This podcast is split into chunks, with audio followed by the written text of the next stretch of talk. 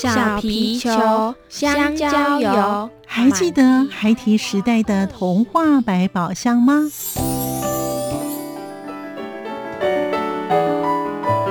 我是桂文雅，世界是一本美丽的书。我是曹俊彦，从小就喜欢画画。我的人生，我是王淑芬。当全世界都在下雨，泥泞不堪，全世界。我是王家珍，持续不断，好好的写。我是林世仁，创作儿童文学，让我找到自己生命中的阳光，可以探寻到生命中充满不可思议的兴奋。现在就跟着徐凡，我们一起施展魔法，回到时光隧道里，一起去挖掘笔尖上孩提的奇幻之旅吧。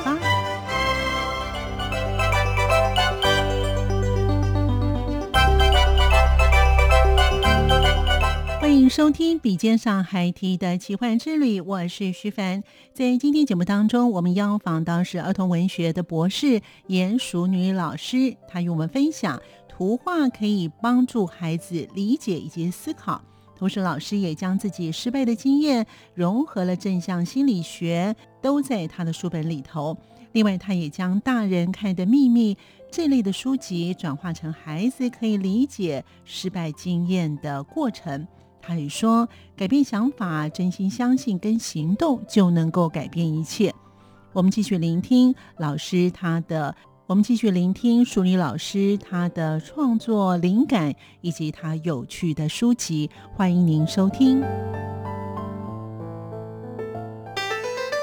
作家私房话。各位听众，大家好，我是童书作家严淑女。对我来讲呢，我觉得写童书是我的志业，而不是职业。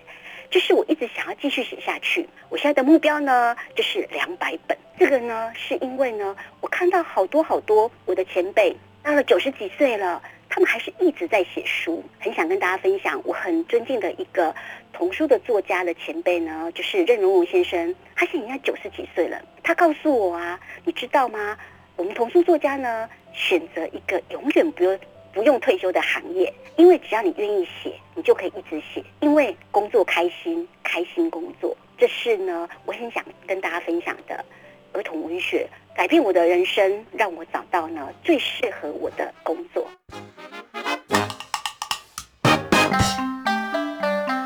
声音印象馆单元。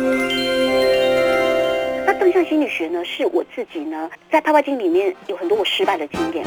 每个人身上都有个勇气魔法哦。可是桥梁书呢，比较还是以文字为主。可是图文故事呢，是文图合奏。我的《泡泡精灵，你看这样子，孩子大概一个小时就可以读完了。可是我里面有八千字的故事。其实我发觉看起来感觉好像字没有那么多，图是比较多的。这样也有八千字哦。对，这是八千字。那可是呢，就是说很多人都很很怕孩子呢不爱读文字书。嗯。可是它是一个很好看的图文读本，图画可以帮助孩子去理解，文字可以帮助孩子去沉浸、去思考、去享受阅读这个过程。那这是一个新的文类，国外已经很多了，台湾呢其实很少。那正向心理学呢，是我自己呢在《爸爸经》里面有很多我失败的经验，这是对我很有很有意义的，因为我很多失败的经验之后，我把它化身成为里面的露露。或者是波波，或者是里面很胆小的那只大胆，嗯，还是老是做错事的小魔女朵朵，还是呢自己呢很想要得到肯定的一个人鱼公主贝贝，这些都是我失败的经验。那失败经验呢，我融合正向心理学，还有我看了很多有关于你真的要实现愿望的，像《秘密》这样的书，我把很多成人我阅读过的东西，我研究过的东西，转化成孩子可以理解的。我觉得那个国外那个老奶奶作家说对了，上天赋给你这个写作的天分，真的是哎，就是你可能需要让更多的孩子们有一种温暖，然后让这些孩子呢有一些开发他们自己的想象力的空间。对呀、啊，而且因为其实我曾经也像我看到现在很多人都是我我现在很好，可是其实曾经有一度我被认为是自闭症的小孩耶，完全 感觉不出来。过动的小孩，因为其实呢，我有一阵子因为我没有自信，我我把自己封闭起来。你那时候多大呢，老师？那时候是在我的呃，我应该是国中吧。国中的时候呢，嗯，就是因为我的课业没有那么好，就是以前我们早期的时候，其实我们早期是有分班的嘛，嗯，就是联考时代的，那时候我们是被分在比较，我我是前段班，可是，在成绩比起来，我永远都是后面。那时候其实会有一种自卑，那我就把自己封闭起来，嗯，那我在阅读的世界里面，我很多很多失败的经验，可是那时候我曾经就觉得我很想要放弃自己，就觉得哦，我自己什么事情都做不好，嗯，就像小魔女朵朵一样。她是小魔女，她不见得每一件事情都会很好。可是我在这几年的写作过程当中，我有一个很重要的老师，嗯，教我写作的一个老师。我每次失败，我就很难过、很痛苦。他就告诉我说：“失败很好啊，失败很好啊，失败呢，你就知道呢，下一次怎么做会更好。”这些这些生命上的历练，我都好想要让孩子早一点透过阅读，就不用像我走的这么辛苦啊。哦，走那么辛苦，我曾经呢也去找过很多的辅导老师，然后呢，我不知道我自己未来我可以做什么。可是当我找到童书这件事情的时候，我就发现这是我可以做的事。我的天赋，我别的事情做得很不好，我的数学很烂，可是呢，唯独我这件事情做的最好，那我就好好去做这件事情。所以我在泡泡经营里面呢、啊，就是告诉孩子，因为这些东西很难让孩子理解，对，因为孩子可以懂得三句话就讲完了所有正向心理学的一个很重要的，还有成长型思维很重要的一个概念，就是你要要完成你的梦想，实现你的愿望，你必须要有三大密语。你要跟着泡泡经里面三大密语，这三大密语呢，就是改变想法、真心相信、马上行动，而且还有手势哦。我们还要搭配了个手势，你必须要改变想法、真心相信、马上行动。每一本书都 follow 这样子的，让每一次孩子他看到，他就记得这三句话。我必须要改变我想法，你不要一直说你做不到啊，你你你要想想看，说哎，改变你想法，哎，这次我可以做到哦。嗯，啊，你要真心相信，你真的可以做得到。可是重点是不是这样？你必须要马上行动。最重要是马上行动。对，最重要是马上行动。嗯，那这三句话呢，孩子呢，在一个透过一个阅读当中呢，他就开始呢，我觉得找到了很正向的一个情绪。哦，原来呢，我遇到困难了，小魔女朵朵也会这样啊。小狮子它很胆小，可它名字叫大胆。嗯，就像我是我叫淑女一样，可是呢，我可以呢找到我最适合、最好的方式。他是大胆，可是很胆小。是，原来真正的勇气魔法是在自己身上啊。嗯，每个人身上都有个勇气魔法哦，就像《绿野仙踪》里面的那只狮子一样，每个人身上都有个都有个勇气的魔法，所以你必须要相信你自己。所以老师这些作品啊，这么多样化，而且很丰富，你怎么样把这些灵感给封存起来？当你要写作的时候，才可以跑出来呢？你用什么样的方式呢？怎么来呢？这些方式呢？刚刚徐凡在一开始的时候就你聊天、嗯、聊到说，哎，他们那边有会蹦的声音啊，有什么电线啊？对，那我就会把这样的灵感跟想法。我就马上想到一个故事，我会有个点子簿，我就把它记下来。哦，然后我想到的，为什么，哎，就是那个电台里面的电线会嘣的声音呢？嗯，为什么受访者听不到，只有徐帆呢？那个主持人可以听得到呢？那他们要请他们的工程师去一条一条的找，那找出来到底会发生什么事啊？那到底是不是事实上有一个地下的小精灵的广播电台？他们同时呢，可能在用这个线路。哦，那可能超载啦，或者是你可以想想看哦，在一个广播电台底下，另外一个迷你的中央广播电台的底下，有个迷你的动物的广播电台。那他们会做出什么的节目呢？那这些都是很好玩的想法哦。所以这些灵感从哪里来？聊天哦，我我很爱跟别人聊天，而且我很爱旅行。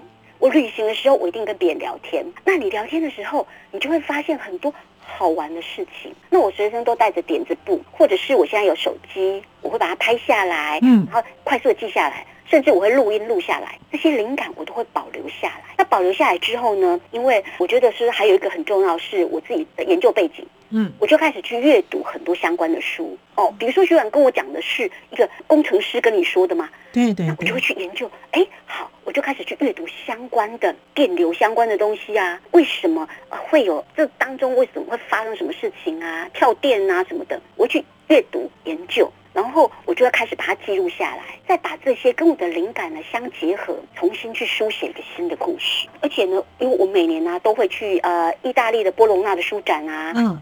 呃，就是德国的法兰克福书展呐、啊，嗯，那我自己办的安徒生的原画展呐、啊，嗯，那现在呢，我们要做个呃意大利五字书的大展呐、啊，那这些东西都是一个开拓我眼界的一个机会，因为我觉得一个创作者不是只有坐在家里，因为你的人生经验不够，不管你跟人，不管你跟书，你跟地方、你的阅读的经验，你人生经验不够的时候，你很难写出很好的东西。嗯，这是一个嗯很资深的一个长辈告诉我的，我那时候不能理解，可现在到这个年纪，我慢慢可以理解了。而且我自己本身念室内设计。嗯，还有念商业设计，那所以我自己有很多跨界的一个经验。我我在写书的时候，我不是只有看儿童文学作品，当然要看，你要看看人家写的好作品之外，嗯、我会去看很多，我常常会浏览很多的时装啊、建筑啊、美食啊、展览啊。嗯、这跟有关系吗？当然有关系喽，因为呢，如果呢你知道了很多，比如说我那时候去美国的时候啊，嗯，我就看到一个艺术家，他用的。各式各样的水果，雕刻水果做成一本绘本，然后那个是水果啊，比如说那个番茄啊、茄子啊，茄子做成一个茄子狗，哦，就腊肠，很像腊肠狗的茄子狗，嗯，然后甚至洋葱啊。我在看时装的时候，我看到韩国的时装，大家可能都有看过 Lady Gaga，对不对？对，它最有名的什么？那个牛肉装，对不对？对啊，挂在身上。那那时候大家可能就哎呀，怎么这样？可是你看，因为这个点子，我看到韩国的时装界，他们用很多的蔬菜水果来做衣服，还用金针菇，然后用那个呃刨的薄薄的小黄瓜，然后用小番茄，他甚至用口香糖哦，来做了很多很漂亮的礼服，哎，哎呦，对，所以你看哦，当你的眼界呢，不是只有在童书的时候，嗯，我们可以从很多跨界的这些领域找到很多灵感，这灵感都是从这阅读各式各样的东西来的。就像我最新的作品叫《怪怪欧学院》，这个怪怪欧学院是从哪里来的？其实那时候呢，我很喜欢看一些怪怪的事情，那我就看到了说，哦，原来呢，在俄罗斯这个国家里面呐、啊，打开他们的冰箱，他们的牛奶是用青蛙来保鲜的，好有趣哦！你的一杯鲜奶里面放只青蛙就可以保鲜呢。那我就开始去查资料啊，开始去查资料，我就开始去找了古代的俄罗斯，现在没有了。古代俄罗斯民间。因为一只俄罗斯棕蛙不小心掉进那个牛奶桶里面，嗯，牛奶桶没有坏掉，然后他就研发了用牛奶来保鲜的例子。我去找了莫斯科大学的研究，原来这是真的。因为呢，青蛙的表皮会有一些分泌一些物质，那些物质呢是有个抗菌的，会让牛奶延缓它的变化的速度。这些东西竟然是各种不同的蛙类有不同的那种呃那个菌，那我们人类的呃抗生素的来源。嗯，所以老师讲这些童书，讲这些，感觉像是你天马行空，其实是有科学根据的。哦、对对对对，这是有根据的。就怪物学院第一集是青蛙撞鲜奶，第二集是恐龙好烦恼，它有头皮屑。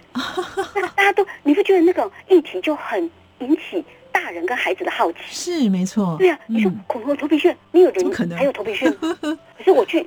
找的那研究是去年吧，他们从大陆那边挖出了三种不同的恐龙，然后他们就发现竟然有那个皮屑的化石，嗯，然后他们就开始去研究了，才发现那个白垩纪那时候的恐龙啊，原来呢，他们呢那时候开始很多有羽毛的恐龙，呃，就是开始演化了嘛，嗯，恐龙演化成开始有羽毛的那些鸟类啊，小盗龙啊之类，甚至暴龙刚开始都是有羽毛的，都是有毛的。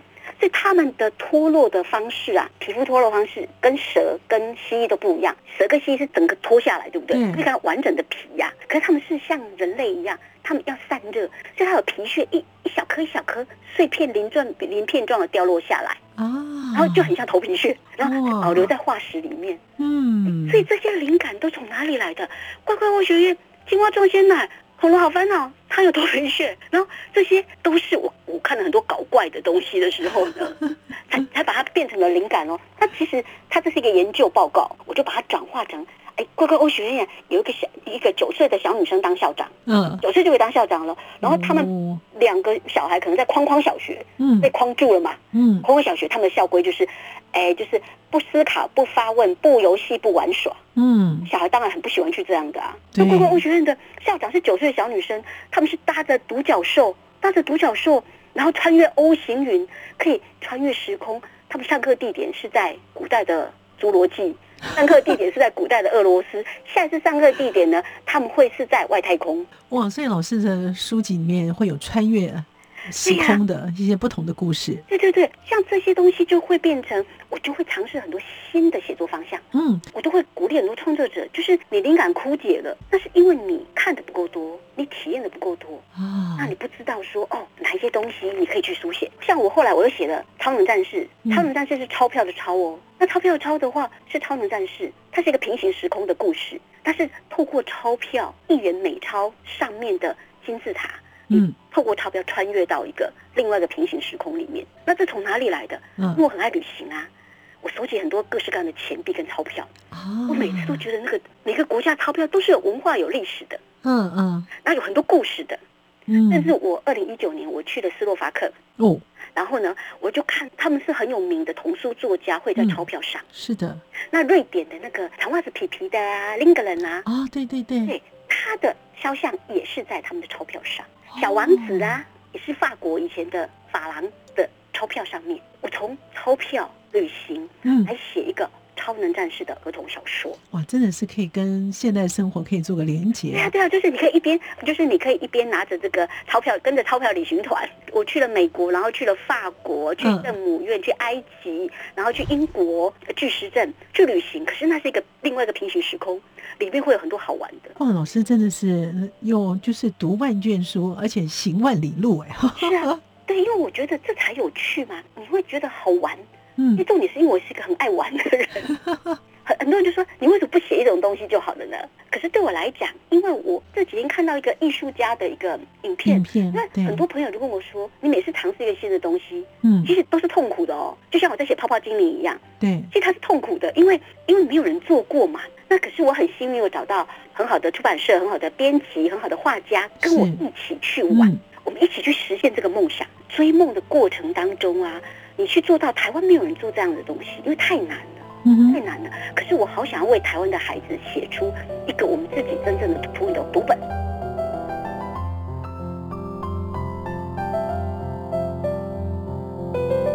淑女老师也谈到她的灵感来源，还有呢，她的怪怪文学院。超母战士、泡泡精灵如何能够让孩子喜欢阅读，同时让他们能够安静下来与自己好好相处？他也谈到对自己的挑战以及不断的更新，还有对写作的热情。他说：“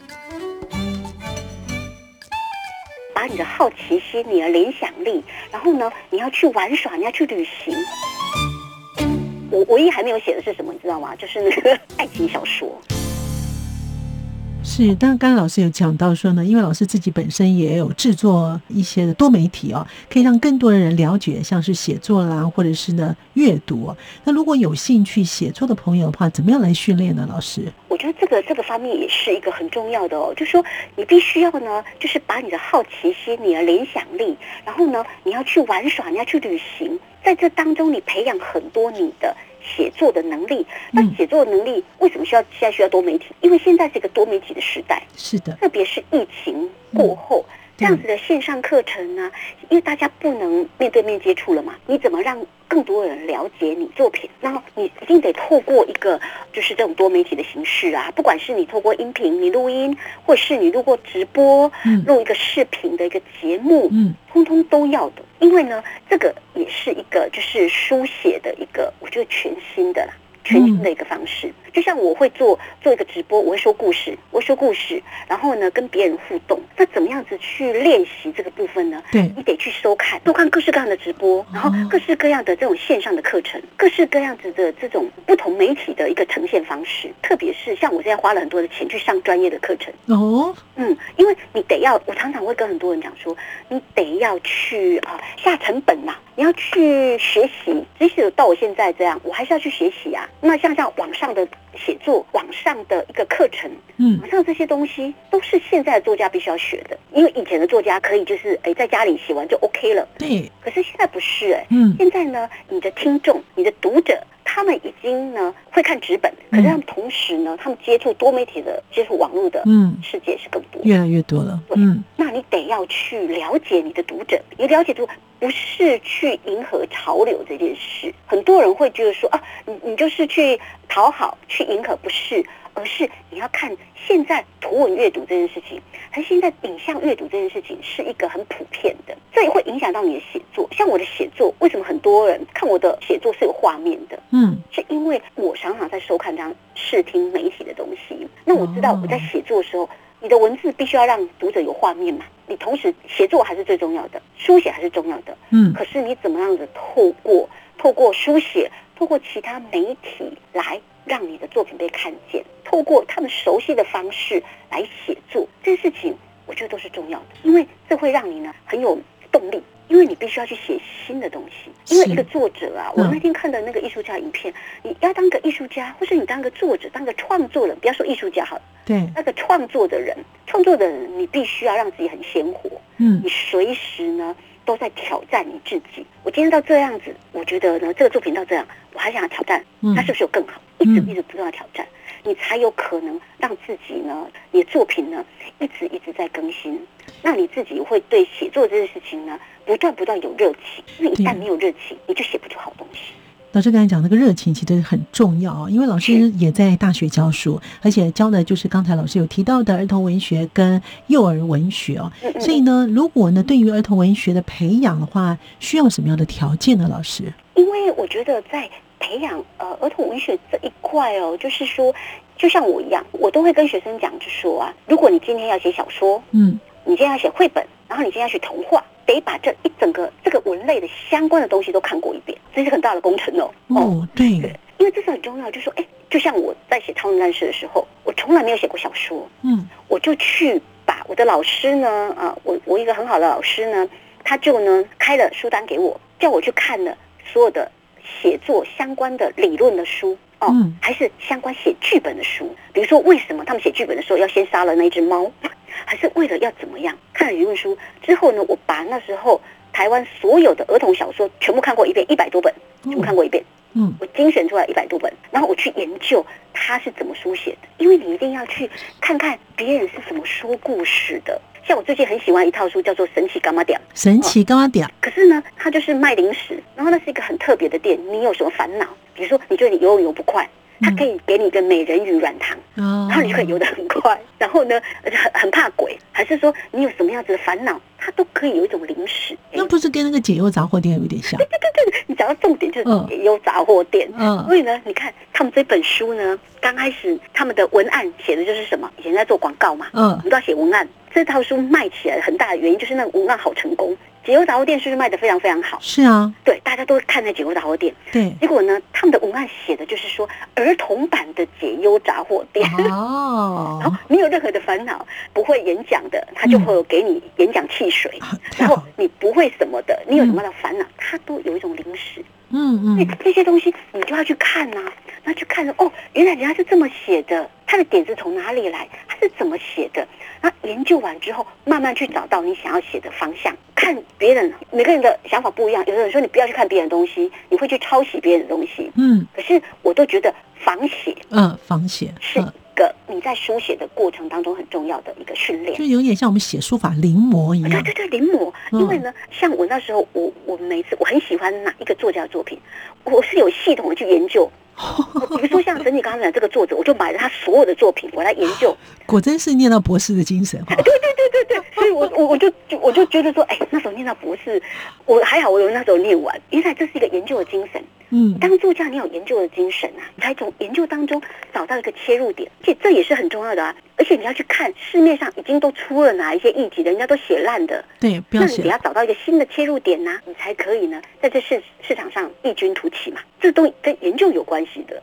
所以研究很重要，这种最重要还是要去书写，还有你要跟一个呃团体可以呢帮你看，然后呢、嗯、大家互相讨论，这也是蛮重要的。好，那其实呢，刚才老师讲了这么多呢，其实旅游跟阅读啊，其实是非常重要的哦。嗯，所以呢，老师也教授呃幼儿教育哦，那亲子之间的关系啊，怎么样来开启阅读呢？这其实也很重要哎。对，因为其实我常常都在讲啊，我们作家，我们写了这么多作品。那现在呢，就是最重要的，你怎么让这些好的作品，就是可以到你的读者的手中？嗯，那么读者就是孩子啊。像我有写我我写绘本，我写绘本，我写我写童话，我写小说，我现在写图文的读本，这些东西呢，从年龄层就是从呃就是零岁开始，一直到哦青少年。我全部都涉绿了。我唯一还没有写的是什么，你知道吗？就是那个 爱情小说。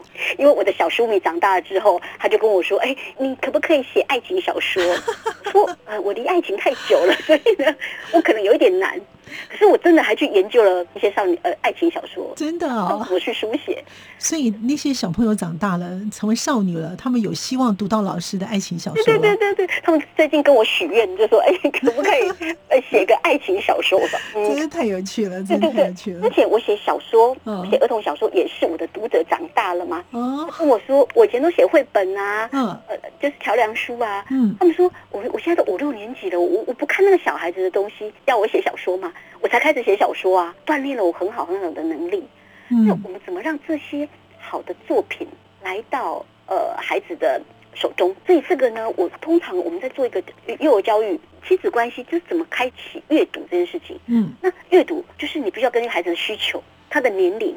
还有他的喜好，你就能去挑一些书。我因为我我自己也做了很多演讲，做很多讲座。嗯、我最近在正在写我的一本教养书，是因为很多家长都跟我说：“哎，我到底怎么选书啊？那我们家孩子呢，就喜欢看漫画呀，那有有什么样子的方式让他爱爱上阅读啊？嗯，读长一点的文字书啊？”我都跟他们讲说，其实呢，阅读这件事情哦，让孩子安静下来，好好跟自己相处。跟自己对话的一个很重要的一个时间。那我们现在的孩子越来越少，对，我们接触到更太多的媒体，那这是不可逆反的趋势。没错。可是呢，我怎么样透过真的好看的故事，我的超人战士，小孩子看看看看到呢，那个家长就说，这是考试要用的用书吗？哦，真的。对。然后他们有小朋友录音。请他们老师来问我说：“对，韩国姐姐，那个《超能战士》第五集什么时候出来啊？你会继续写这个系列吗？”他们还在追看这件事。哇，你会不会很有成就感？对啊，超超级有成就感，因为他他已经小学小学六年级毕业了。哇，还有一个二年级的，他从小就跟着他的哥哥开始追。我就跟父母讲，其实孩子不是不爱阅读，也不是只爱玩网上游戏，对，而是他们没有遇见他属于他们自己的声音。对。对，然后呢，他们就看到哇，当他喜欢的时候，他会一直去追看的。你一定要让孩子乐于去亲近书。我都会跟父母讲说，你不要自我设限，嗯，要设限说哦，就给他看这一类的书，对，而是你要给他看各式各样的书。甚至台湾现在有很多的图像小说，然后呢，像我我翻译的《超狗神探》，嗯，还是呢，就是现在有很棒的台湾金漫奖的画家画了《云之兽》，还是画了小儿子很好的一个漫画。可是这些漫画内容其实都是非常好的，你让他呢透过图文阅读之后，慢慢开始给他一些，就像我们做的桥梁是图文读本，是是有计划的，从绘本，然后呢在做幼稚园应该小学衔接的时候，让他读图文读本。嗯，跟桥梁书，然后之后慢慢让他读儿童小说，好，图像小说，他慢慢就会呢有一个阶层，这些东西你都摆在他的面前，他可以随时去看，不用设定说他是几年级才看某些东西。所以通过阅读，因为因为他爱上阅读之后，就是你在小学三年级之前，他是学习怎么阅读，可是之后呢，他必须透过阅读来学习。你在跟他亲子共读的时候呢，你自己读得很开心。我都常说。其实阅读童书这件事情啊，不是西药，它是中药。中药是慢慢调养的，可是它是中药，它是整体的去调养，调养之后慢慢体质调好之后，它自然呢各方面的情绪稳定、专注，或者是甚至他学习都会更好。那老师个人，你有座右铭吗？或者是你有特别喜欢哪一本书呢？那让我最感动的是，我去日本，我去日本的时候，我们去交流的时候，呃，我们去了岩崎之红。岩崎之红啊，就是如果大家看过《葱杯的小豆豆》，插画家，他他做了非常非常多的书，可他本来是一个艺术家哦，他是一个画家，画的非常非常好。后来呢，有小孩之后，然后他把他的后半生全部，他几乎他的人生都放在童书上，就是我我写童书的座右铭啦。他讲了一段让我很感动的话，记者问他说：“哎，你明明可以当一个很伟大的艺术家，对，你为什么要来画这个小小的绘本？”我希望呢，每一个。小时候读过绘本的孩子，当他长大之后，他的人生遇到了困难，遇到了难阻的时候，他可以想起小时候读过童书的那一份感动，让他有继续往前的力量。我那时候看到这句话之后啊，然后我又去了他的他在东京的他们家。他的美术馆，然后我就知道，就说一个真正爱孩子的，呃，为孩子留下东西的这些创作者，都让我好感动。我们今天非常感谢呢，儿童文学作家，他也是一位图文作家。其实台湾很少图文作家的哦。颜淑妮老师呢，跟我们听众朋友呢分享这些，谢谢淑妮老师，也谢谢听众朋友的收听，我们下次见了，拜拜。